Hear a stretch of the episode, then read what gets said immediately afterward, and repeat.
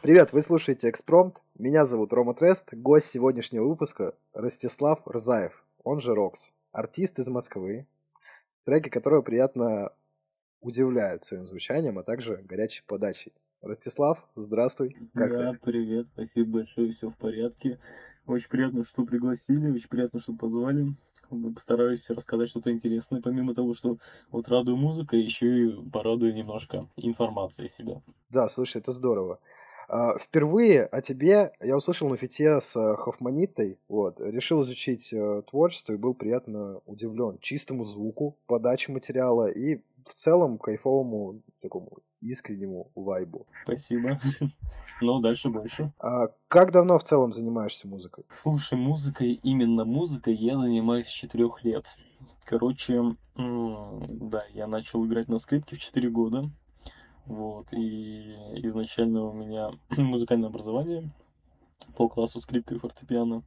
Вот, но как бы это вот так, знаешь, сквозь жизнь тянется, и когда, допустим, был помладше, я абсолютно не думал, что буду заниматься музыкой, потому что, знаешь, такая история, когда тебя в детстве заставляют что-то делать, ты потом сам не хочешь это делать, в принципе. И вот то же самое было с музыкой.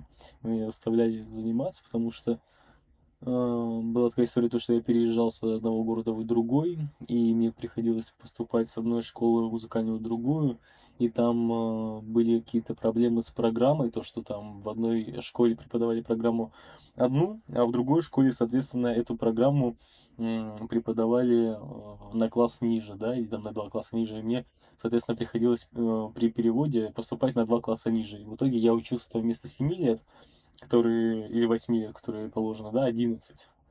И мне это было абсолютно некомфортно, и, соответственно, последние там года 3-4 меня просто уже из-под палки туда заставляли ходить. И я как-то, знаешь, когда закончил, подумал, то, что я больше в жизни не притронусь к скрипке, в принципе, к музыке. Но спустя там какое-то время очень соскучился, понял, что без музыки не могу, в принципе, и так как да, в постоянном наушниках гоняю, типа, слушаю музыку и сплю с музыкой иногда. Точнее, раньше спал с музыкой и не мог заснуть даже. Сейчас немножко по-другому, но это дойдем до этого момента. Вот. А, соответственно, пришел к тому, что если я не играю классику, то, соответственно, мне нужно играть либо исполнять уже что-то современное. Вот. Поэтому как-то так вот пришел к написанию. Понял.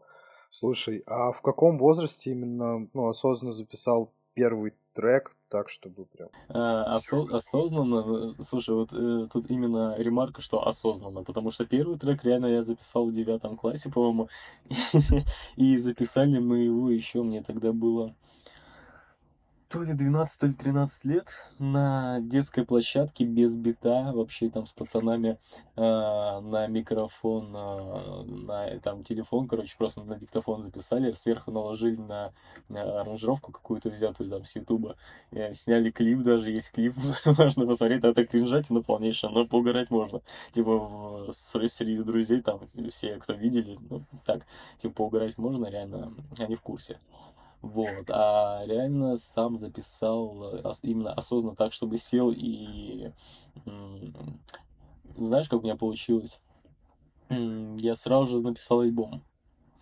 Вот, э, да, у меня будто бы был план такой был, то что если залетать, то залетать сразу с альбомом.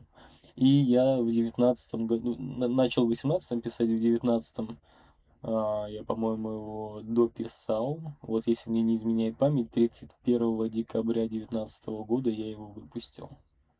Кайф. Под Новый год. Да, под Новый год. И еще такая история была, то, что у меня была жесткая ангина, и и я очень сильно переживал с этого, потому что, ну, типа, я не знал вообще, что да как. Я выпускал через какую-то бесплатную дистрибьюторскую компанию Мультиза, если мне не изменяет память.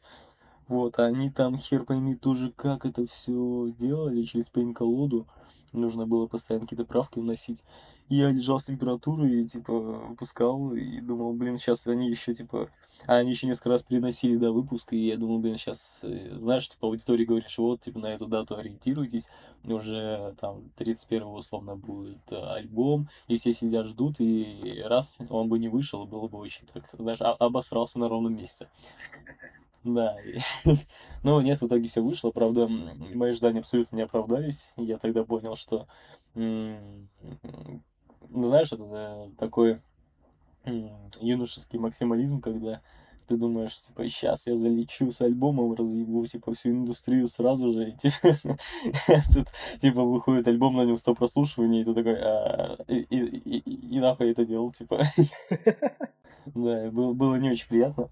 Но в целом а, это как бы послужило уроком, что не нужно сразу же какие-то ожидания закладывать космические на свой лист, тем более, который, когда ты не, не популярный, когда ты вот только-только начинаешь заниматься каким-то ремеслом, и у тебя там нет суперсвязи. Хотя я могу сказать, на тот момент я общался с чуваком, у меня был приятель, а, он раньше учился в моей школе, но со временем переехал в Барселону, и там а, тусил с Кизару, да, и э, он, короче, ему дом сдавал, а, там какую-то виллу, вот, а у него родители занимаются, соответственно, там недвижимостью, и они его сдавали Кизару, и он постоянно там тусовался, если можешь, там, если интересно, можете открыть, посмотреть, у него там э, старые фотки, если посмотреть с Кизару, если он не удалил. Короче, ник в Инстаграме, сука, БХВ, что-то там такое, не суть. А, короче, просто вот у меня был коннект через одну руку с Кизару, и я тогда хотел а, пропиарить свой как раз тот альбом в 2019 году, а, в, в его там инстаграме, и он тогда сказал, типа, 500 долларов. 500 долларов это было, или 500 евро. 500 евро тогда было 20 с чем-то тысяч. Я такой думаю, блядь, типа, двадцатку отдавать сейчас за сторис, и какой толк и что-то ломался, ломался, в итоге так и не отдал. В итоге э, вот чувак, с которым я общался, они с Кизару поссорились, перестали общаться в принципе. Ну и коннект потерялся. Вот. Понимаю о чем ты, я понимаю о чем ты. Бывали такие моменты, у меня кореш тоже тут питерский, э, показывал мне переписку с ТКшей, 6 Он говорит, блин, чувак, я с ним за 200 баксов мог фит записать. За 200 баксов до того, как типа 6 выстрелил. Я такой, и что, они не заплатил? Он говорит, причем были деньги? Я такой, да ну нахуй. Я, я такой, блядь, ну тут... И что в итоге? Он говорит, в итоге жалею. Я такой, ну вот видишь. Да, есть моментики такие, которые упускаешь, но все равно опыт. Типа, знаешь, э, каждая неудача, она хоть и, может быть, не влияет на прогресс напрямую, но косвенно в любом случае. Типа, ты на этом учишься, на своих ошибках. Конечно, лучше учиться на чужих ошибках, чем на своих, но как получается, как получается.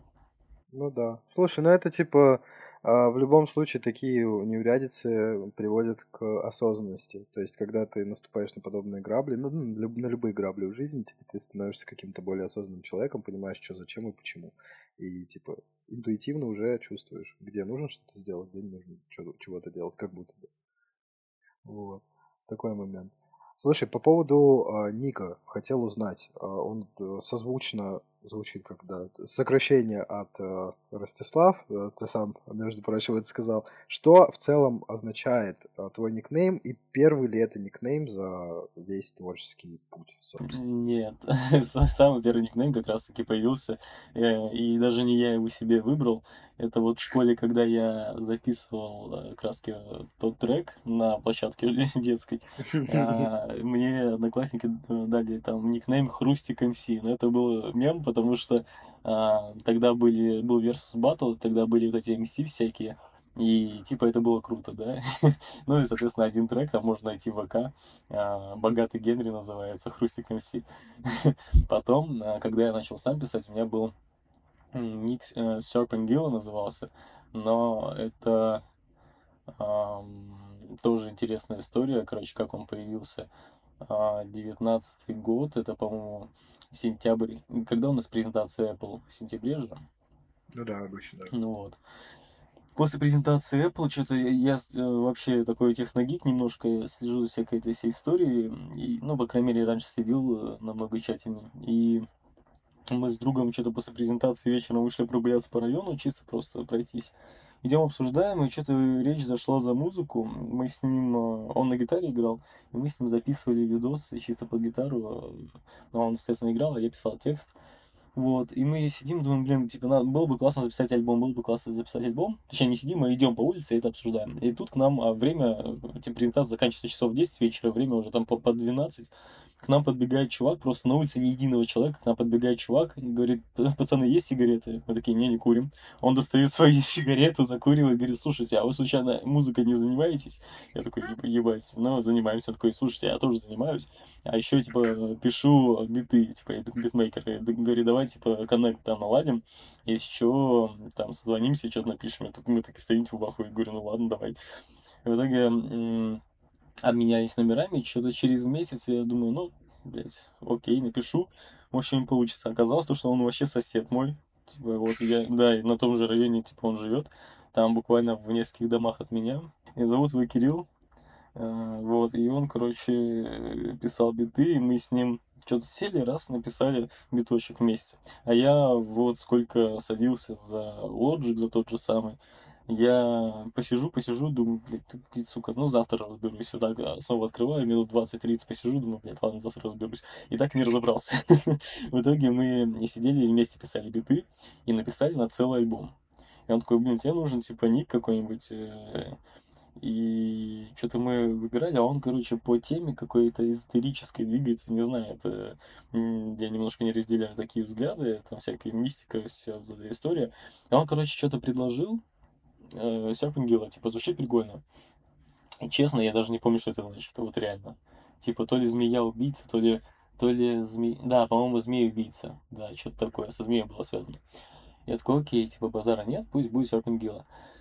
И под этим ником я выпустил первый альбом, и еще там пару треков, но никто не понимал, как произносить имя. Вообще, вот, типа, э, люди читают, что там, серпент, хуй пойми, что, и я такой думаю, блин, да, это слишком сложно и надо менять. Типа нужно найти, во-первых, эм, звучание свое, и когда найду, я поменяю. Вот, так, по сути, и произошло. А почему Рокс? Соответственно, да, ты правильно заметил, это а, созвучно с именем. Рост, вот у меня Ростислав, Рост, сокращенно там друзья называют. И а, 3 икса, потому что очень сильно на тот момент фанател по Тентасиону, я думаю, как и многие музыканты в целом, которые следят за э, индустрией. Это был вот как раз 19 18 19 год. И когда X стал прям популярен в России, и я, знаешь, типа вот слушал, слушал, слушал, и это единственный был музыкант, когда он умер, вот, допустим, а, то же самое Лил Пип и целая куча других остальных, когда умирали, типа, все, знаешь, такие, типа, начинали выкладывать себе истории, типа, а, жаль, жаль его и так далее и подобное, при том, что они не слушали, в принципе, музыку этих музыкантов да. вообще. Вот, Понимаю. такие, знаешь, позеры. А я, э, типа, да, когда умер Тентасион, и это, знаешь, как, как, как какой-то траур был. Я не знаю, это реально, вот будто я потерял человека, которого я реально знал. Вот у меня такое чувство было. Я помню, я ходил все лето просто какой-то опустошенный. Просто слушал его треки, и мне было просто грустно и печально за человека. И, соответственно, в память ему добавил 3 икса к себе в ник. Вот, даже татуировку набил. А, у меня три татуировки. Даже четыре было. Осталось две. две перекрыл, правда. Но две татуировки осталось, осталось с его э, альбомами. Вот у меня на правой руке Bad Vibes Forever. Э, его альбом набит. А слева Revenge. И, Блин, слушай, прикольно. Да, соответственно, это вот мой не могу сказать, что кумир, но человек, который очень сильно повлиял на определение жанра, определение своего звучания в музыке. Поэтому в память ему, в дань ему. Это и мой ник, и татуировки. Слушай, здорово такая, типа, своеобразная дань уважения. Хотел э, узнать еще по поводу, типа, ну, а, по поводу того, что ты коренной москвич, то есть ты родился нет, в Москве нет, Нет, смотри, я родился в Георгиевске, в Ставропольском крае. Это недалеко от э, Краснодара и от Пятигорска. А, соответственно, родился я вообще в деревне, на самом деле. И первые 9 лет я жил в деревне. И да, и как бы в Москву я перебрался вместе с родителями, точнее, мама сначала перебралась, вот, а потом я уже э, пятый класс, получается, был. Да, в пятый класс я сюда пошел, приехал. И вот так вот, с 10 лет в Москве. Слушай, кайфово, кайфово. Ну и как тебе в целом? Ты часто, ну, ездишь э, в Георгиевск вообще? А, стар- стараюсь раз в год, как бы у меня там бабушка живет, она одна, ну, с дедом, вот, э, навещаю. Э, было время, когда я там два года мог не появляться, но сейчас стараюсь по почаще ездить, вот. А так, у меня там никого не осталось, просто ни, ни из друзей, никого, вот кроме бабушки и там двоюродной бабушки, да, ее сестры. Потому что а, это очень странно было. У меня был друг детства очень хороший. И когда я переехал, он очень сильно обиделся, и мы, по сути, перестали общаться, да, из-за того, что я переехал. И вот э, спустя 10 там лет практически, ну, мы, знаешь, я переехал, он еще, может, там раз в год мог написать, там пару раз в год, а потом пропал на 10 лет, в принципе. И вот в этом году он, э, у меня друзья э, записали видеообращение, типа видео поздравления, и когда я ездил в 13 или 14 году, не помню сейчас уже, э, к бабушке, я брал своих друзей, там, своего лучшего друга и его брата к себе, соответственно, туда, в Георгиевск, просто отдохнуть, типа, на даче почилить. Вот, и я тогда Э, со своим другом детства, познакомил своих друзей. И, соответственно, они плюс-минус какой-то коннект, ну, э, имели, не общались, но знали друг о друге. И вот, соответственно, вот мой лучший друг тогда написал в этом году э, моему другу детства, лучшего друга зовут Витя, а друга детства Женя. И он Жеке вот написал, говорит, не хочешь поздравить, соответственно. Он вот в январе этого года тоже принял а, участие в видео поздравления, было очень приятно и неожиданно. А, должны были встретиться, он что-то приезжал в Москву, но опять как-то, я не знаю, просто потеряли коннект, и я уже думаю, ну, чувак, не хочешь, как бы я настаивать не буду. Вот, такая вот история. Слушай, блин, да, ну, тут, тут понятное дело. А про юношество в Георгиевске а, можешь немного рассказать, каким ты его помнишь вот до отъезда, до переезда в Москву? Юношества в Георгиевске не было, было детство в Георгиевске, точнее детство, в Ставропольском да, крае, село Бильное это было. Я жил в поселке, и это было знаешь, э, как ностальгия о детстве. Типа, ты после школы бегал, пиздил крапиву палкой и, да, и кидался камнями с друзьями, типа, друг друга играя в войнушку. А, там лазил по деревьям, типа, в каким-то кустам, постоянно в какие-то дебри залезал. Но единственное, что типа остается вот постоянно, как, как я могу охарактеризовать, типа, детство, это было достаточно сложное детство в плане того, что у моей бабушки пятеро детей, в принципе, да, и после, соответственно, 90-х э, материальное положение было не из лучших, и как бы было такое, да, то, что даже не было там денег банально на нормальную еду.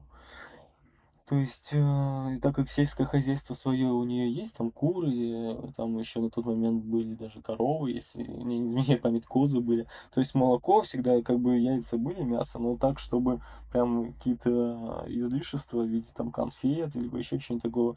Были моменты, когда и такого не было. Вот. А в целом-то э, со временем материальное положение начало улучшаться, но помню то, что было немножко непросто.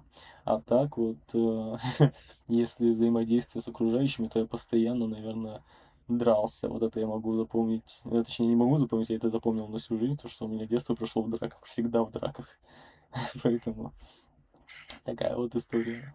Слушай, ну, блин, в Москве, мне кажется, это помогло, да? Ты правильно подметил, что не юношество, наверное, а детство. Юношество у тебя уже протекало в Москве. Как у тебя период адаптации сам происходил, вот переезд. Я просто не представляю себе, ну, молодой парень, прям совсем молодой еще ребенок, переезжает в Москву, там уже как, ну, там в основном же местные, типа, в школах учатся, да, там, типа. Как, как это происходило? Да, слушай, никак, ни, ничего хорошего в этом нет э, для меня, не, не было для меня, потому что, знаешь, как получилось, я пошел в школу очень рано, в 5 лет я пошел в школу. И почему я дрался всю жизнь? В школах, потому что меня гасили мои же одноклассники, просто потому что я был младшим. И в целом-то, когда я переехал, тут если с драками было не так все часто, то с буллингом было намного жестче. Поэтому, ну слушай, как ты держался? Вот у меня, э, как и появился мой лучший друг э, Виктор, так сказать, а, это был как раз, как раз пятый класс, я перешел в пятый класс в школу, и он тоже перешел но из предыдущей школы в новую. и, соответственно, мы там ни с кем не общались, потому что с нами, по сути, ну, как это обычно бывает, как это было, было тогда. Сейчас общество детей немножко по-другому взаимодействует. Раньше это было немножко все сложнее. И с нами никто не общался, соответственно, мы общались друг с другом только, да. А он еще занимался хоккеем тогда, и эм, такой, знаешь, он крепкий пацан достаточно ну, как, как хоккеисты все. И он, соответственно, меня защищал.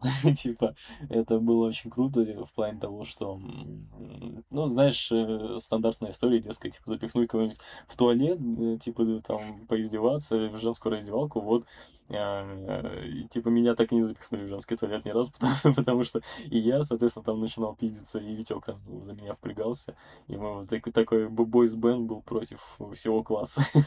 было забавно. Слушай, дети жестокие, не, на самом деле э, дети до сих пор жестокие. Я иной раз натыкаюсь, я отписался от всех новостей, особенно плохих. Но я время от времени наблюдаю за тем, как, типа, дети взаимодействуют, как они там пиздят друг друга. И, и ты понимаешь, что это самый, вот реально самый жестокий пласт населения, типа, дети. Это жесть просто. Да, и типа, если сейчас немножко ну, попроще стала обстановка в целом-то в обществе, лучше начали относиться там, ну, знаешь, нацизма такого прям откровенного уже не наблюдается, то раньше, когда были э, офники, скинхеды, вся такая вся история, и я-то сам не славянин абсолютно далеко, и прикинь, вот приходит тебе в класс там пиздюк, соответственно, он еще и младше, соответственно, к нему еще, и он еще и не русский, и к нему такое отношение сразу же э, начинают гасить просто всеми способами. Поэтому тогда было сложнее. Сейчас э, я смотрю, и взаимодействие детей немножко в этом плане э, изменилось. Плюс э, сама школа была не из, знаешь, не элитная там какая-то, не еще что-то. Это была обычная районная школа, где и наркоманы были, и э, всякие такие неприятные истории происходили. Так что было непросто, на самом деле, было непросто. Да, есть такой момент. Блин, касательно скинов, я тебе скажу такой, я в Москве 7 лет прожил, вот за год до того, как я переехал в Москву из Питера, Сейчас обратно в Питер вернулся. А, до того, как, короче, переехал в Москву, а, я встретился как-то с одноклассницами. У меня, ну, типа, челка была такая, и лицо еще моложе выглядело. Но я как-то семь скинов налетело. Я думаю, вы чё, блядь, чуваки? Я потом, ну, я человек очень такой, достаточно злопамятный. Я пришел домой, я такой думаю, ух, суки, блядь. Я вас по одному буду вылавливать. Ну, пиздюки еще были, понял? Типа, я, я-то уже там, типа, мне лет сколько, 18. Я, короче, пишу в подслушку того района, где, типа, эти, типа, до меня доебались. Пишу, я говорю, вот вчера на остановке вот такой-то, ну, типа, семь типов меня загасить решили. Ну, я, конечно, съебал, типа, блядь, я один против семи типов, э, лысых, бритых, э, с этими, блядь, берцах. Э, в Питере просто до сих пор эта движуха около жива. Вот. И как бы, ну, я потом с пацанами с этими увиделся, совсем попиздел, и говорю, нахуя вы так делаете? Типа, блядь, я один шел, я шел с двумя девочками, что за вообще херня? Вот. Да извини, пьяные были.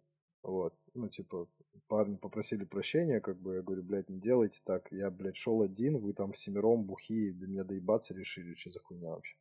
Вот.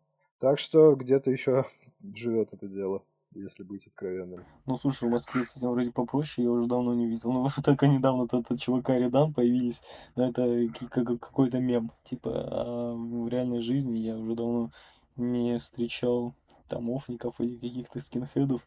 И в целом субкультуры как-то, не знаю, обходили меня стороной всегда в этом плане.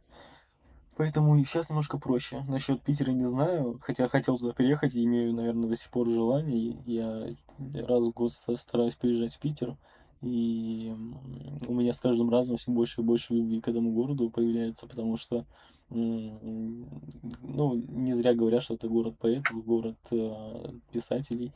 Э, он прям вдохновляет. И я думаю, я переберусь как-нибудь пожить туда, обязательно напишу что-нибудь интересное. Слушай, да, было бы здорово. Знаешь, диссонанс такой странный. А, я пока жил в Москве, у меня есть кореш, он местный, он как раз там чел из тусовки Young Трэпы, там типа Жака, Полина Фишела и вот все-все-все вот эти движухи. А, я пока жил в Москве, а это мой близкий друг, а, короче, он мне постоянно трахал мозги, что, типа, чувак, а, блядь, я хочу в Москву, ты живешь в Москве и не пользуешься, типа, ну, возможностями Москвы. Я говорю, мужик, блядь, 21 век, какие возможности Москвы? Ну, давайте будем честны. Сейчас ты можешь в Залупинске каком-нибудь находиться, писать классную музыку, рекламировать ее, типа, взаимодействовать с другими людьми просто онлайн и как бы достичь всего того же, что ты думаешь, что, что ты... Точнее, что ты думаешь, чего ты только в Москве мог бы достичь. Вот, сейчас, типа, в любом городе, где бы ты ни находился, ты можешь взаимодействовать, коллабить, типа, вообще. Слушай, Москва только за счет, мне кажется, своего темпа вывозит в этом плане, потому что здесь не вариант сидеть э, на жопе ровно. Здесь э, тебя город заставляет двигаться. А он, наверное, имел в виду то, что здесь больше индустрия развита каких-нибудь звукозаписывающих студий, там здесь целая куча лейблов, которых ты можешь прийти в целом, как там договориться, может быть, тебя продвинут, пропродюсируют. В этом плане, да, типа, если в том же самом Георгиевске, я не представляю, если там вообще хоть одна звукозаписывающая студия, как бы пойти там, только если дома записываться. А так, э, в Питере и в крупных городах, таких как бы в регионах, я думаю, это все плюс-минус развито нормально поэтому здесь Москва вроде огромно не влияет. Да, да, вот абсолютно точно. Вот, слушай, а, коли о музыке заговорили, а, хотел узнать у тебя, что в наше время, вот, а, когда ну, реально перенасыщен рынок а, музыкой разный, что лично тебя вдохновляет двигаться дальше как артиста? Наверное, не конкретно музыка сама чья-то, а ее застой. Вот э, время фастфуд музыки, когда оно было, соответственно, там какой с 16 -го года, начиная с 17 -го, когда пошел э, Лил Памп со своим Гуччи Гэнгом, там э, этот, э, как ёпта, бургер у... Как Фейса. У Фейса, да. Соответственно, когда начался период фастфуд музыки э, было классно, да, типа прикольно там потрэпить, по, поприкалываться, и он что-то очень сильно затянулся. То есть э, нормальную музыку, осознанную такую писал, мне кажется, только Оксимирон какой-нибудь, но еще пару исполнителей, которые реально двигались по своему направлению и не пытались э, попасть в э, чарты именно по знаешь, по, по хайповости, да, типа не делали одинаковое звучание. И я слушал ее, слушал и думаю, блядь, типа я не хочу, я точно так же не хочу писать, я не хочу быть одним из массы, хочется делать что-то свое. Соответственно, это и, знаешь, не всегда для себя проводил аналогию со звездой. Типа, если звезда горит супер ярко, и она быстро проявляется, то она появляется, точнее, то она точно так же быстро угасает. Типа, вот ты можешь выстрелить в один день, и можешь стать этой однодневкой просто, и завтра тебе уже никто не вспомнит. Да, ты сделаешь классный трек, вот для ТикТока какой-нибудь там тренд, но, типа, в чем суть дальше? Мне кажется, очень мало исполнителей смогли продержаться вот на такой волне, там, только какая-нибудь инста-самка, которая постоянно делает тикток-хиты, и как бы продолжает оставаться востребованной.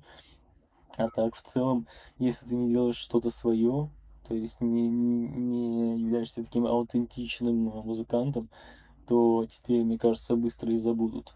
Поэтому я слушал музыку, и слушал музыку я на самом деле больше русского, в отличие от многих исполнителей, которые, знаешь, слушали там зарубежных, э, зарубежные треки и на них там росли, вдохновлялись. Я слушал там какого-нибудь Гуфа, Басту и очень много попсы, потому что у меня в целом-то не могу сказать, что в семье кто-то слушал и слушает до сих пор музыку такую, знаешь, современную. И из всех, кто из моей семьи, из моих родственников, кто кто-то слушает музыку плюс-минус нормальную, это мой дядя, то есть брат моей мамы.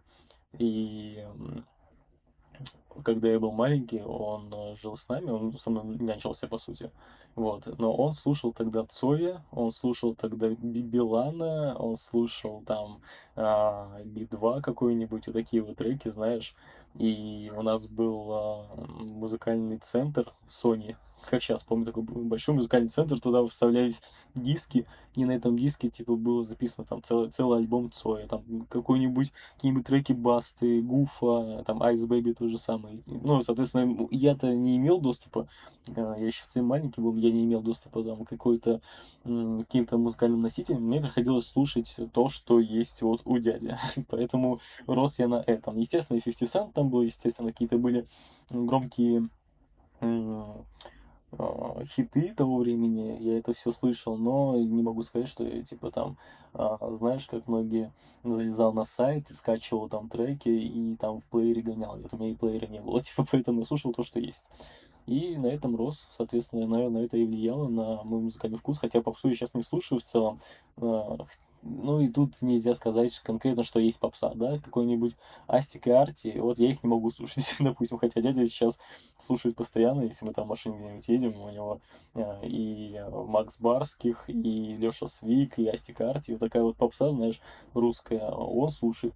Я могу послушать, но в плейлисте у меня их нету, поэтому, ну, как-то так это все формировалось. А сейчас я просто слушаю треки и не могу сказать, что я прям чем-то вдохновляюсь конкретно. Крайний раз, кем я вдохновился, это был, наверное, Playboy карте год, год, полтора года назад.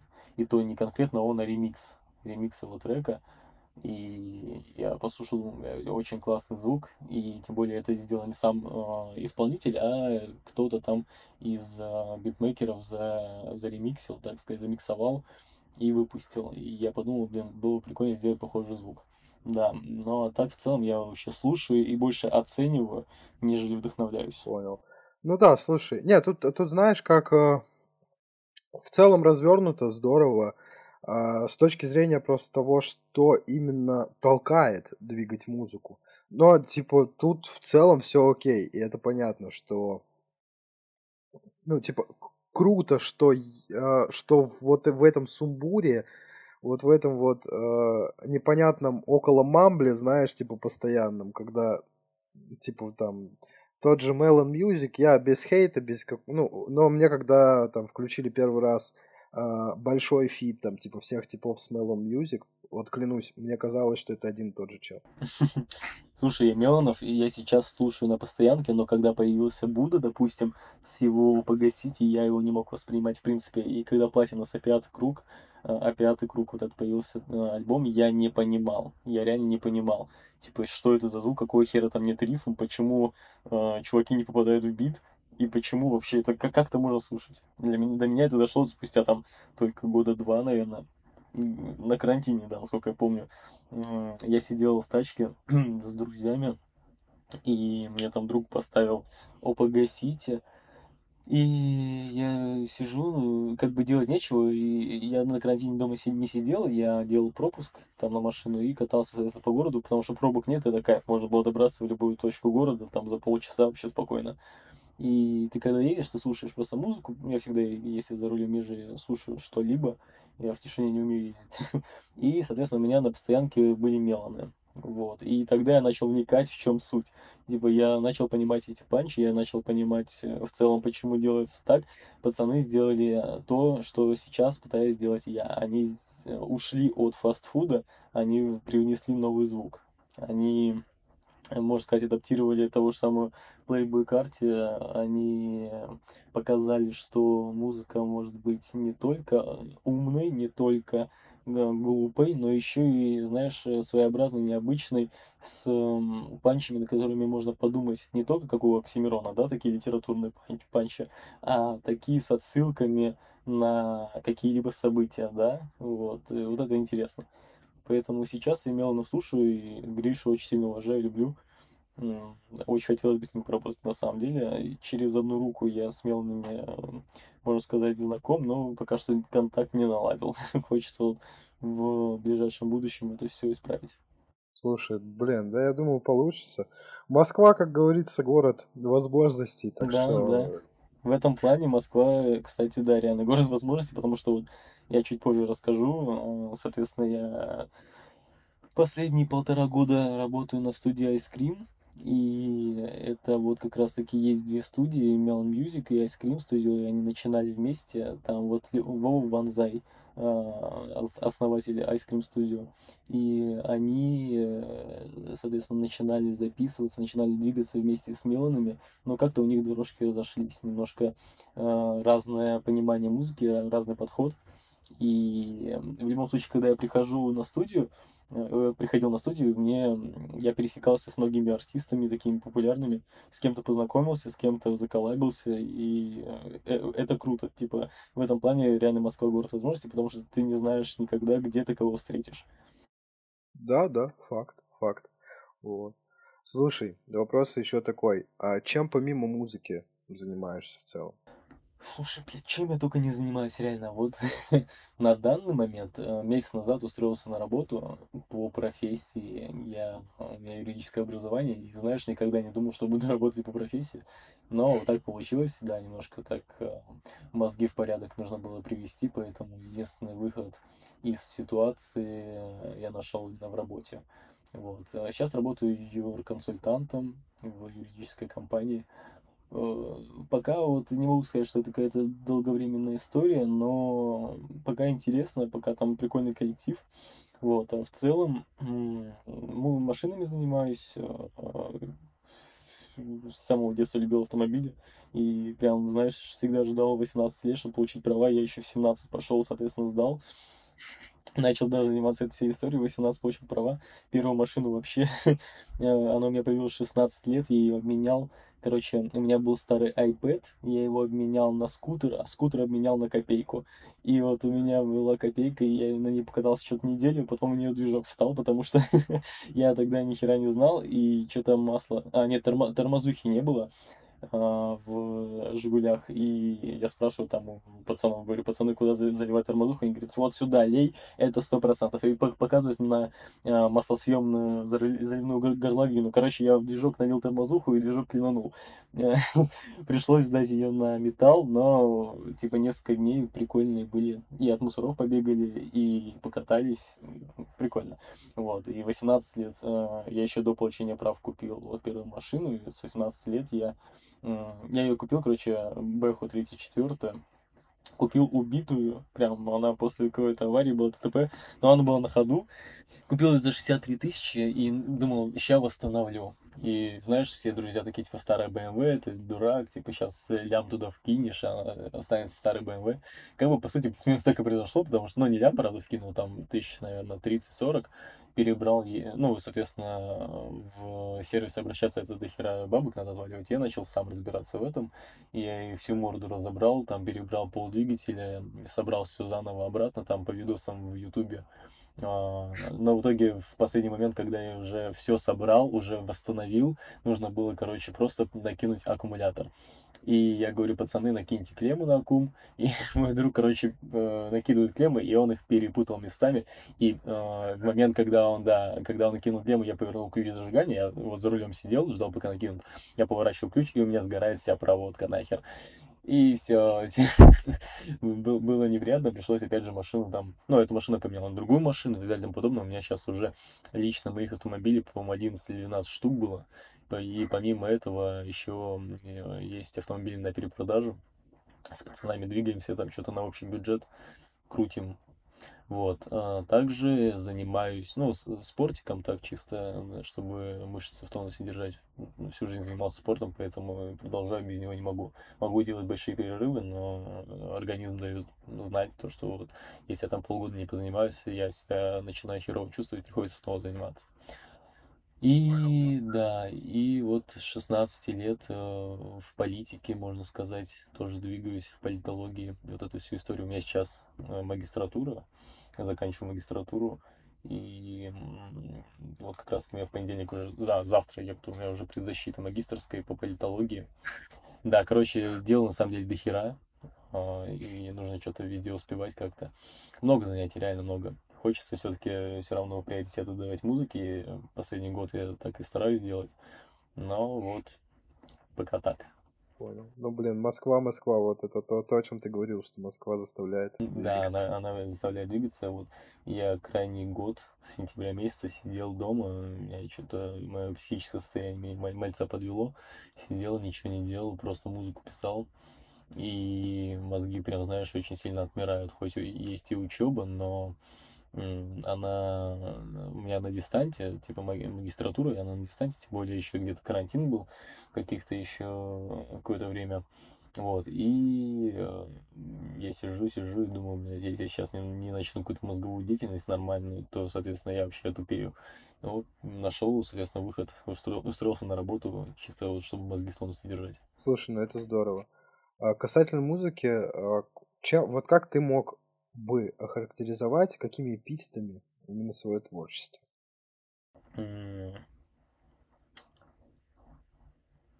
Это надо подумать, на самом деле. Я думаю, знаешь, как его можно охарактеризовать? Музыка не своего времени, я бы его назвал так. Потому что... Вот знаешь что? Я тебе задам встречный вопрос. Как ты думаешь, в чем смысл твоей жизни? Блин, мне кажется, поиск смысла жизни в целом это, ну, типа, странно я, я могу сказать цель своей жизни, типа, чем я хочу. Смысл цели тут, в принципе, равнозначные э, понятия. Смотри, э, моя цель не умереть никем. То есть, а, вот. понимаешь, о чем я, да? И я для себя именно такую цель определил несколько лет назад. Смысл жизни, чтобы ты прожил не впустую, чтобы м- ты оставил какой-то след в истории после себя типа, чтобы ты не родился и не умер так, чтобы об этом, типа, никто и не узнал, кроме твоих близких, а чтобы о тебе запомнили. И именно так я для себя решил, соответственно, есть несколько вариантов оставить след в истории. Это либо быть хорошим политиком, либо быть классным художником, либо музыка. типа, ну, знаешь, а, есть, конечно, много других вариантов, как еще оставить, но вот такие вот, когда мы говорим о каких-то исторических фигурах, это всегда какие-то либо политические деятели, либо э, те, кто связан с искусством, да, э, либо с наукой. Да, ну, соответственно, в науке мне делать нечего, я это сам прекрасно понимаю, у меня мозги заточены немножко по другое. А, политика пока что 50-50, не, не сейчас, не в ближайшее время точно, а музыка это то, чем я занимаюсь всю свою жизнь и хотел бы продолжать заниматься. Соответственно, ну, художником я быть не могу, а, потому что рисовать не умею, у меня руки из задницы реально, я даже пишу так коряво.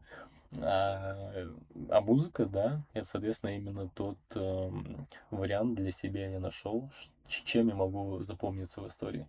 Поэтому эта музыка не, не своего времени точно. Это единственный эпитет, который приходит в голову.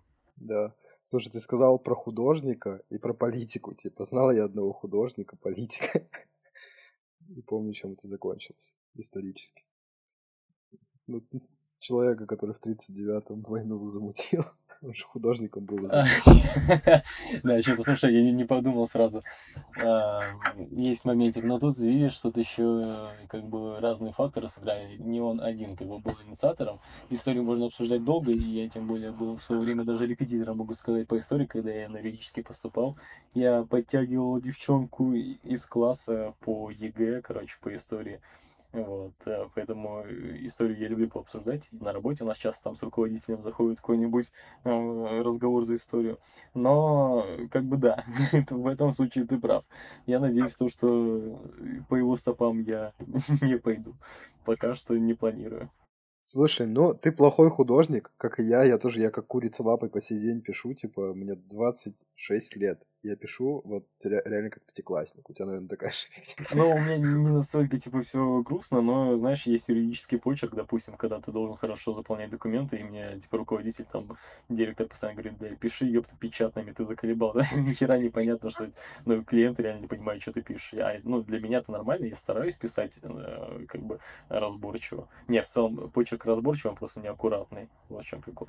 А, и что касается рисования, вот у меня мама, допустим, прям художник, художник, художник, она и картины рисовала, и, э, типа, если я там... Даже были моменты, когда я для татуировок себе говорил, мам, рисуй мне эскиз. И она рисовала, да, и...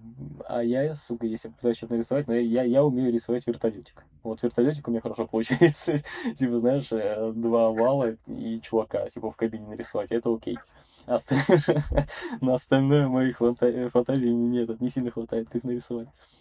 Поэтому да, художник из меня так себе. Я понимаю тебя на самом деле. Слушай, к музыке вернемся. А, Фиток с Хофманитой. Достаточно интересная работа, на самом деле. А, скажи, пожалуйста, как вы нашли коннект с Аней? вообще рандомно, супер рандомно. Опять же, немножко предыстории. Я впервые Хофманиту услышал в 2020 году.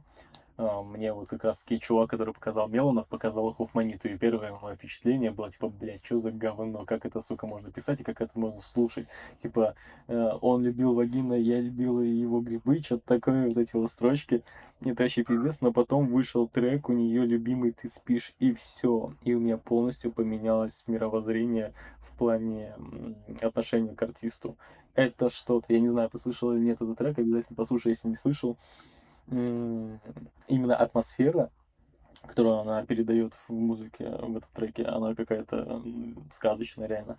И я начал ее слушать, слушать, а у меня друзья все еще, ну, другие друзья, они остались все еще такого же мнения, и они, типа, блядь, как ты можешь слушать, это ужас, ужас, типа, она очень э, своеобразно преподносит э, звук, и у нее голос еще, она делает такой, знаешь, немножко мерзкий и э, они ее не могли слушать. А я начал следить за ее творчеством, и я ей всегда говорил, блядь, я вот вам на, на зло запишу рано или поздно с ней фит.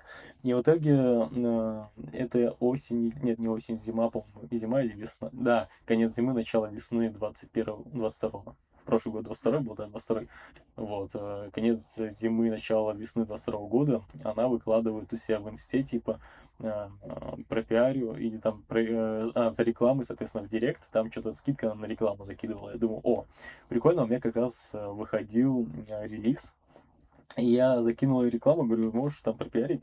Она такая, окей, да, базар, закидывай тречок. Я закинул, она послушала, такая, слушай, классный звук, а не хочешь, типа, записать совместный трек? Я такой, опа, Неужели? вот это, даже так сложилось. Говорит, да, конечно. В итоге мы там, то есть опять 10 договорились. И, а у меня на тот момент я начал писать альбом как раз-таки вот Rocks on Black Radio, который вышел в э, ав, август, июль, август, июль, 26 июля, да, 22 года. Я начал писать его за полгода до выхода.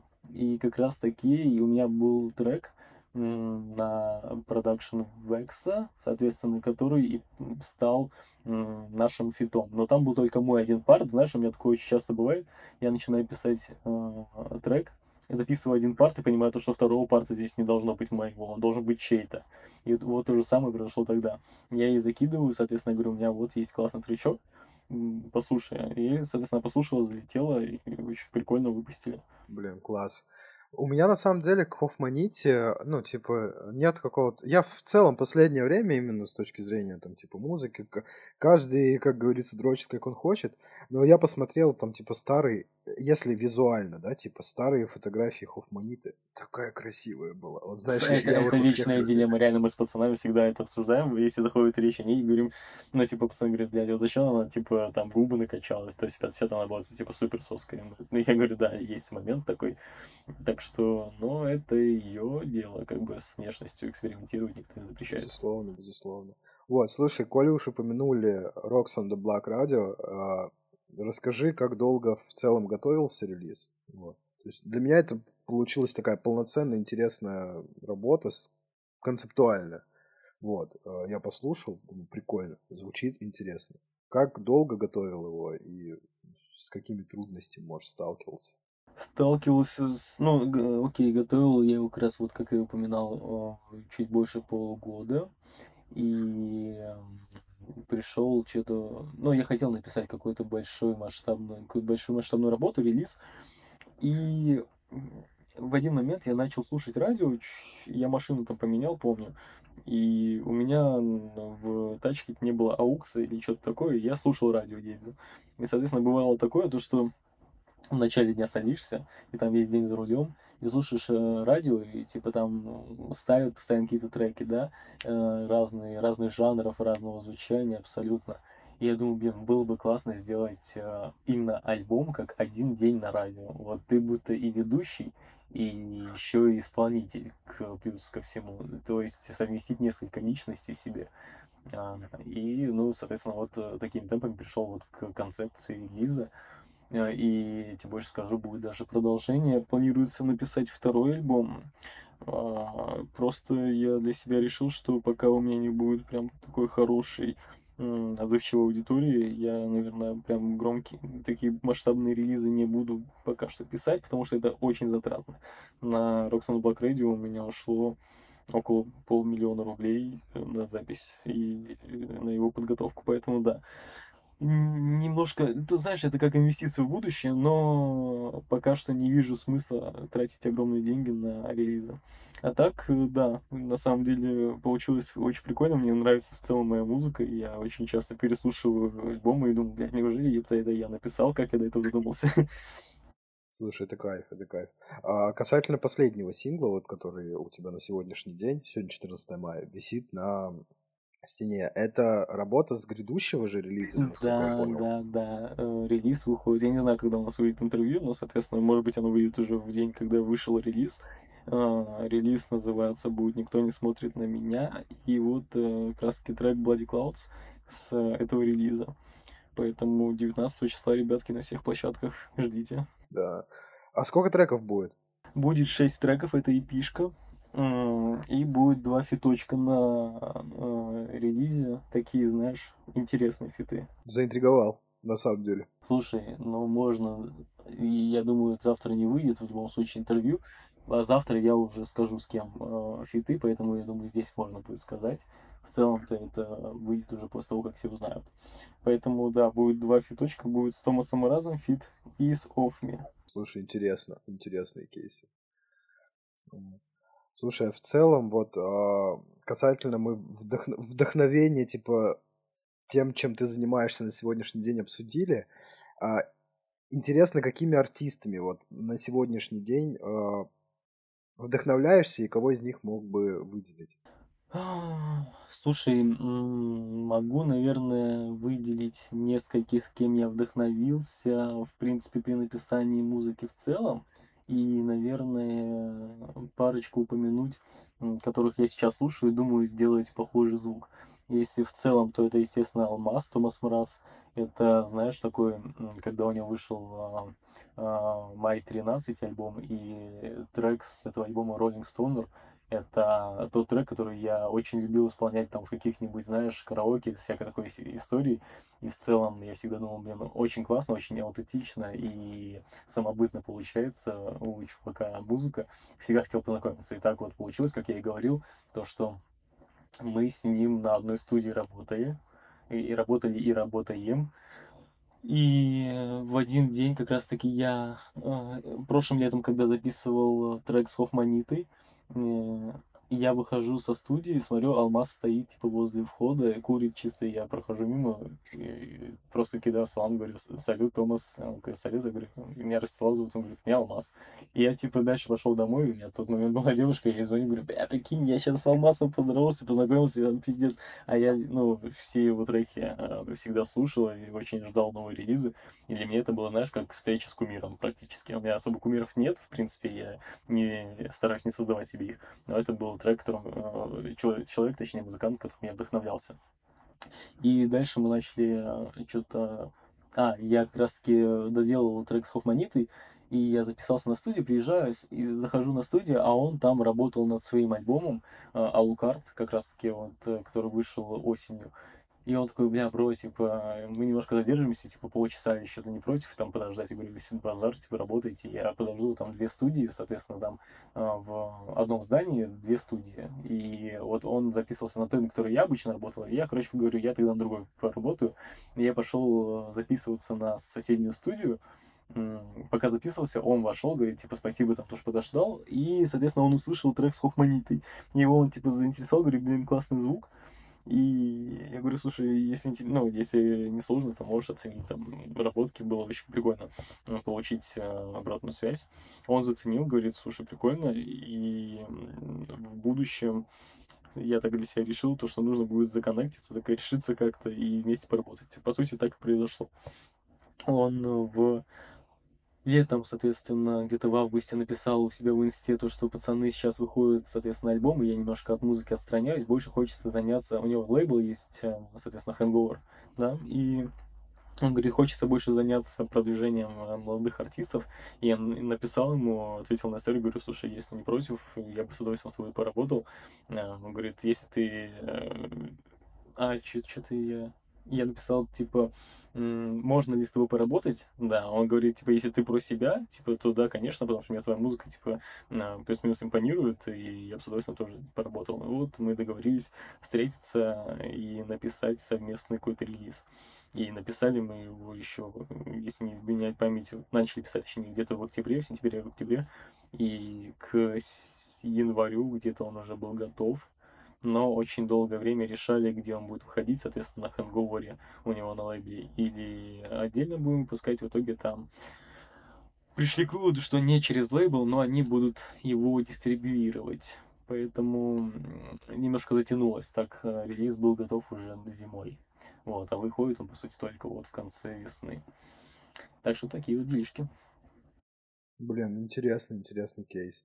А, слушай, чуть-чуть к жизни вернемся, да, к, к, к нашей человеческой. А, есть ли у тебя какой-нибудь период в жизни в целом, по которому ты ностальгируешь вот время от времени? Ну, просто, знаешь, сидишь сам с собой такой, блин, прикольное было время. Таких периодов, наверное, несколько. Во-первых, это школьный период, когда я поменял в своей жизни три школы общеобразовательных. И это третья школа, соответственно, это была такая, ну, не гимназия, но это была школа с уклоном там на английский математику.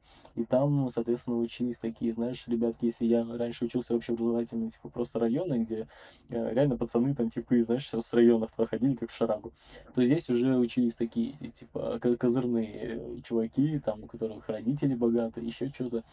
И я с ними, я в 10 классе, когда я в 10 классе перешел, когда объединение школ в Москве произошло в целом, и вот мою школу объединили с вот этой школой, и после 9 класса все, соответственно, в новый корпус переходили.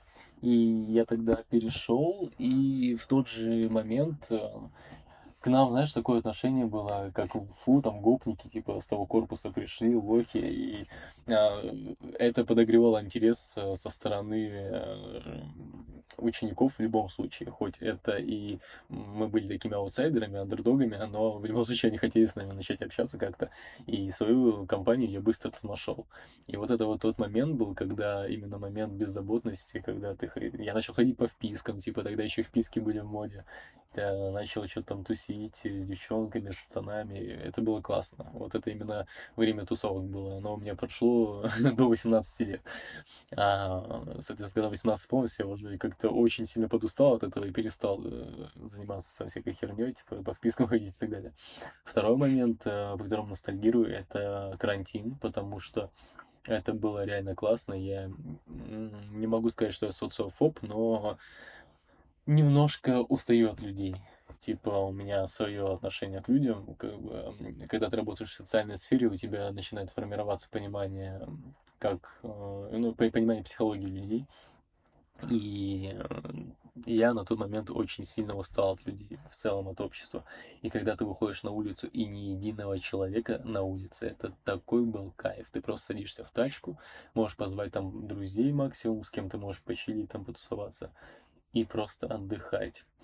Это вот второй момент. А третий, это был 21 год, очень сильно ностальгирую. Я тогда работал на политической компании, и все мои друзья тоже там работали вместе со мной. И мы все, ну, даже не все лето, начиная с февраля по сентябрь 2021 года мы работали вот в нашей компании друзей, и, по сути, я там чуть ли не 24 на 7 мы вместе проводили время, это было классно, типа, знаешь, ты работаешь, потом там э, где-нибудь в бар, там в клуб сходишь, потусуешься, было весело именно, это такая мини-семья была. И это было очень-очень прикольно, очень комфортное время. К сожалению, оно закончилось, как и все хорошее, что-то заканчивается, да, и последние полтора года, соответственно, я уже этой историей всей не занимаюсь с 21 года. Вот, и, соответственно, как закончилась работа, так и коннект с друзьями немножко потерялся. Э, это немножко, так знаешь, нотка грусти. То, что тогда ты был одним целым, да, с ними в одной компании, а сейчас мы, если общаемся, то крайне редко, и уж тем более видимся практически, можно сказать, что не видимся. Так что да, вот такие вот три момента в жизни, которых ностальгирую. Блин, прикольно. Э, но в целом я тоже на самом деле временами типа ностальгирую вот это по, по ковидному времени. Реально людей мало, особенно Москва, Питер. Э, я вообще определенное время э, думал, если быть честным, что вообще никто не выходит на улицу. А оказывается, люди-то выходили. Люди выходили, да, очень много на самом деле людей выходило, но типа из там 20 миллионов в Москве, которые находятся, ну, если 1100 выходило, дай бог, то хорошо. Соответственно, ты выходишь на улицу, и никого не видишь. Просто, по сути, город твой. И это кайф. Да, слушай, это, это полный кайф. Слушай, касательно релизов, как много в целом материала предстоит ждать вот, э, в 2023 году? Какие планы? Слушай, сейчас выйдет, соответственно, эпишка, и я с сентября ничего не выпускал, был просто именно в плане того, что написал, э, писал, точнее, релиз, и дальше были там вопросы с лейблом, где выпускать и так далее. Сейчас этих вопросов вроде нет.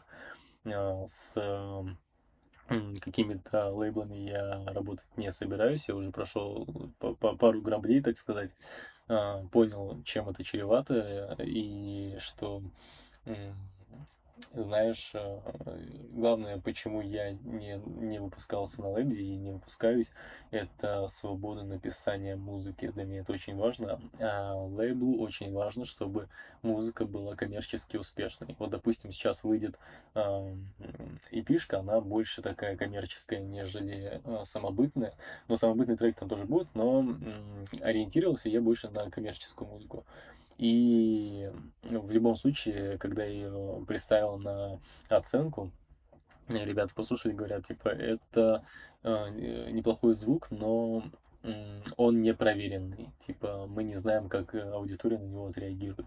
Соответственно, они предложили его переписать, сделать более понятный звук для людей. Я отказался. Я сказал, сори, ребят, но когда ты, ну, допустим, пишешь картину, если ты художник, да, то в нее правки еще можно вести, но когда ты ее написал, и тебе говорят переписывать заново, это уже не то, это не та картина получится. Поэтому сказал, сори, ребят, но тогда я, наверное, выпущусь не через лейбл, а просто сам, вот, э, просто через, через дистрибьютора, да, и, соответственно, в ближайшем будущем я не планирую выпускаться через лейбл, поэтому э, будет намного чаще выпускаться материал. У меня его достаточно. В целом, пока был готовый релиз, пока он висел и были вопросы с выпуском я писал еще другие треки. То есть, э, я думаю, ну что, сейчас конец мая, да, в июне я уже, думаю, представлю новый сингл как минимум, и дальше, дальше, дальше, то есть, ну, э, крупных работ вряд ли стоит ждать, но синглы точно будут, и их будет немало.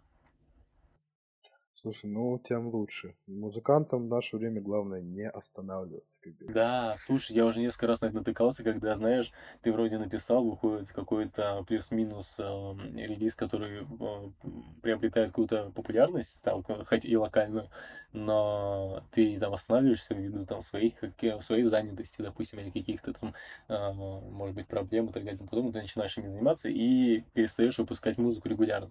И о тебе снова забывают, и тебе приходится заново все начинать, типа, с нуля. Вот уже несколько раз на это натыкался, и вот больше не хочу, если честно. Слушай, да, знаешь, с каким-то маломальским успехом приходит какая-то стагнация. Это я, я часто наблюдаю артистов. Я всегда вставлю в пример, сейчас, наверное, будет для многих удивительно, еще, еще раз это имя услышать, Никита Алфавит. Чувак, который а, сначала взял Gold Battle, ну, я типа еще за батлами, движухами следил, Сначала Gold Battle, потом Versus Fresh Blood, потом проект на MTV. И он, чувак, просто вообще типа не останавливался, шел, типа, просто собирал, знаешь, победы себе в рюкзак закидывал. Думаю, нихера, классно. Вот. Огромная проблема многих артистов в наше время как раз-таки то, что э, чел получает там типа свои первые, допустим, там 100 тысяч прослушиваний, и все, и он считает, что, ну, типа, наверное, стоит остановиться. Не, чувак, это как раз-таки тот чекпоинт, после которого тебе еще дальше нужно идти, типа. Вот. Да, я тоже на это наткнулся, и как раз-таки я там получал какие-то прослушивания, которые я хотел, там тысяч, несколько тысяч прослушиваний, у меня там на одном релизе даже сотка набралась в ВК, я такой думаю, блин, классно, и можно, типа, немножко поработать, соответственно, потратить больше времени и выпустить еще более крутой материал, но когда ты тратишь это время, люди тебя забывают тупо, типа, ты не поддержишь интерес. И, соответственно, повторять эту ошибку я не собираюсь. А так, кстати, насчет э, ты вот Versus упомянул. Недавно Букера, Букера Д.Фреда увидел, короче, на Ютубе. Он тоже подкаст начал свой вести. Я давно не слышал от него никаких треков, но я удивился, что ребята с э, Versus а, они все еще живые, типа некоторые там, и, и они занимаются какой-то деятельностью, они начинают возвращаться. Я так понимаю, э, что форма подкаста приобрела свою новую популярность, да, я очень много разных подкастов вижу, и у Джарахова там того же самого, и у многих э, каких-то известных медийных личностей, которые раньше были более известными, да, и потом про них все забыли, и они снова начинают возвращаться с новым форматом. И, соответственно, тот же самый Букер, я увидел у него в Стиме был как раз-таки подкаст, они что-то там обсуждали тоже про жизнь, про я, ну, я так посмотрел мельком, не полностью. У меня не хватает времени особо там на два часа сесть это все посмотреть. Но да, типа, это прикольно. Это прикольно то, что э, ребята, хоть и после такой стагнации, возвращаются все равно в тему. Надеюсь, что-нибудь интересное покажут. Да, да, согласен с тобой. Вот. Ждем, ждем, друзья, как говорится. вот. а, слушай, а есть ли у тебя в жизни такая какая-нибудь история веселая, запомнившаяся тебе, которую ты вспоминаешь и, ну, типа, сме... смеешься, да, скажем так, типа, которую рассказываешь друзьям и угораешься. Ну, крайняя история, которая произошла со мной, она не супер веселая, но я, ну, я часто вспоминаю. Она произошла в январе 22 года, ой, 23 точнее, вот, вот недавно. Я как раз-таки записывал клип, снипет клипа с Томасом, и так как релиз называется «Никто не смотрит на меня», соответственно, в моей голове был формат такой, что нужно появиться в людном месте, в общественном каком-либо, и я точно знаю, как люди реагируют на, на какую-то медийку в общественных местах, они проходят мимо. Типа, есть какие-то там э, зеваки, которые там обратят внимание, начнут снимать, но в основном люди не обращают внимания, они тупо не смотрят, потому что стесняются. И, соответственно, мной было выбрано московский метрополитен. Сука, это была моя главная ошибка. Я не учел, что это стратегически военно важный объект. И хоть я ознакомился с регламентами проведения съемок там, но это не сильно помогло. Типа мы не, про... не производили профессиональную съемку, но э, в любом случае снимали как бы на обычную там зеркалку. И суть была в том, что я, ну, завтра выйдет э, снипет уже, и там посмотришь, поймешь, что говорю. Я, соответственно, набивал э, татуировку в самом вагоне метрополитена, прям, да, прям на руке, и, типа, сидя на, э, на полу. Вот, и это все снималось, э, там, для кадров, для снипета, и прикол был в том, что мы где-то, ну, около получаса, может, 40 минут потратили на это, несколько раз уходили, пересаживались в другие вагоны, телефоны, вот, э, и нас за все это время никто не потревожил. А на следующий день мне звоночек такой поступает в дверь. А я, у меня раньше очень сильные проблемы со сном были, а вот последний год практически. Да, с момента вот, марта, наверное, февраля-марта 22 года я очень, очень плохо стал спать. Без таблеток не могу до сих пор. Вот, и, соответственно, днем я просыпаюсь поздно, просыпался вот до работы поздно, и не, мне звонят с утра в дверь, а я не открываю дверь, думаю, блядь, ну пошли в задницу, нахуй, кто в такую рань в час дня, сука, будет звонить.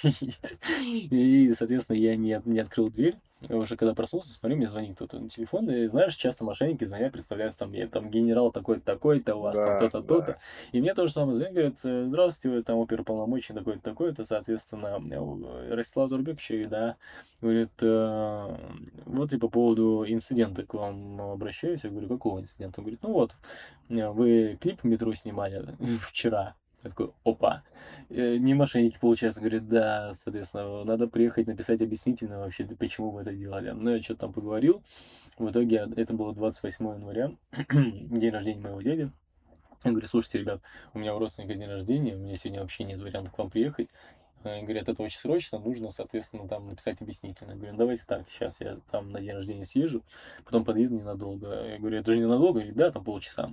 Говорит, и чем раньше, тем лучше. Я говорю, окей, ладно. В итоге мы там с дядей, дядя меня докинул э, до э, отделения, и он говорит, ну сейчас напишешь, и поедем там в ресторан. Я говорю, окей. И я захожу, пишу объяснительную, там протокол составляем. Он говорит, ну сейчас, подожди, сейчас зарегистрируем, и, соответственно, тебя позовем, подпишешь. Я такой, окей. Сижу, соответственно, там минут 30, час проходит, дядя пишет, типа, что там долго, не долго, говорю, я не знаю, сейчас спрошу, я захожу, говорю, что долго, он говорит, сейчас, сейчас, типа, уже почти закончили, я такой, окей, еще полчаса проходит, еще час проходит, и он пишет, говорит, типа, ладно, все, спускайся, это уже бред какой-то, я говорю, ну окей, сейчас, типа, скажу, все, я пошел, типа, у меня нет времени, я захожу и говорю, все, ребят, как бы, вы что затянули, говорит, а это, вам что не сказали? Я говорю, нет, он говорит, а вы арестованы, я говорю, в смысле?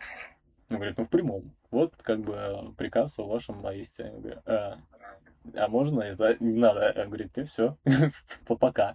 И я такой, блядь. И в итоге я думаю, еще пошли вы в пизду, типа, попытался свалить оттуда, а там КПП, типа, там прямо на первом этаже стоит охранник и турникет, тебя никто не пропускает, пока там нет, э, соответственно, распоряжения, да, чтобы меня выпустили. Естественно, меня никто не выпустил, там дядя тоже в ахуе говорит, ну ладно, типа, там что-то попытался договориться, не получилось. В итоге меня арестовали, посадили в клетку.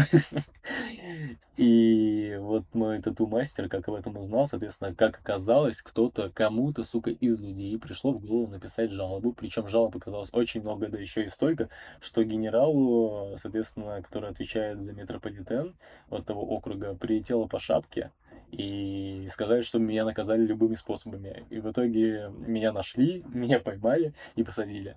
И когда мой тату-мастер об этом узнал, он сам приехал, говорит, бля, типа, я там не буду, соответственно, сидеть, пока ты тут сидишь. И в итоге вместе со мной, вместе со мной меня, э, ой, его закрыли, мы сидели вместе в этой бычьей клетке, сука, э, и просидели до моего дня рождения, у меня 30 января день рождения, соответственно, 30 января там двое суток мы посидели, 30 января был суд, и я схожу, помню, в заседание, и судья такая ржет просто, говорит, ну что, сняли клипы? Говорю, да. Говорит, ну что, где смотреть? Я говорю, пока нигде, скоро выйдет. Ну, мы что-то там этот поболтали. И она такая, ну ладно, там протокол вынесла решение суда, соответственно, там э, решением суда один день ареста. То есть э, из этих э, одного дня я там двое суток уже, там трое, по сути, отсидел, да, поэтому наказание больше не вменяется. Вот, ну вот такая вот история. В день рождения я встретил за решеточкой, что и, кстати, повлияло на написание этого релиза нового, там будет тречок, в котором это все будет упоминаться. Знаешь, как говорится, сидевший рэпер стоит дороже. Посмотрим, насколько это правда. Слушай, да, блин, на самом деле прикольно. Хор- хорошо сработали, я тебе скажу, что с учетом того, что... Блин, ну это ж мелкая такая хулиганка. То есть это пакость просто. Мне реально хулиганку вменили. То есть не нарушение э, правил эксплуатации там или съемок метро, а именно мелкое хулиганство. То есть неуважение к обществу, то, что я сидел, набивал татуировку в вагоне. Э, и я такая, блядь, вы серьезно нахуй? При том, что я юрист, я прекрасно понимал, что это наказание притянуто за уши, э, его вменили вот просто потому, что нужно было.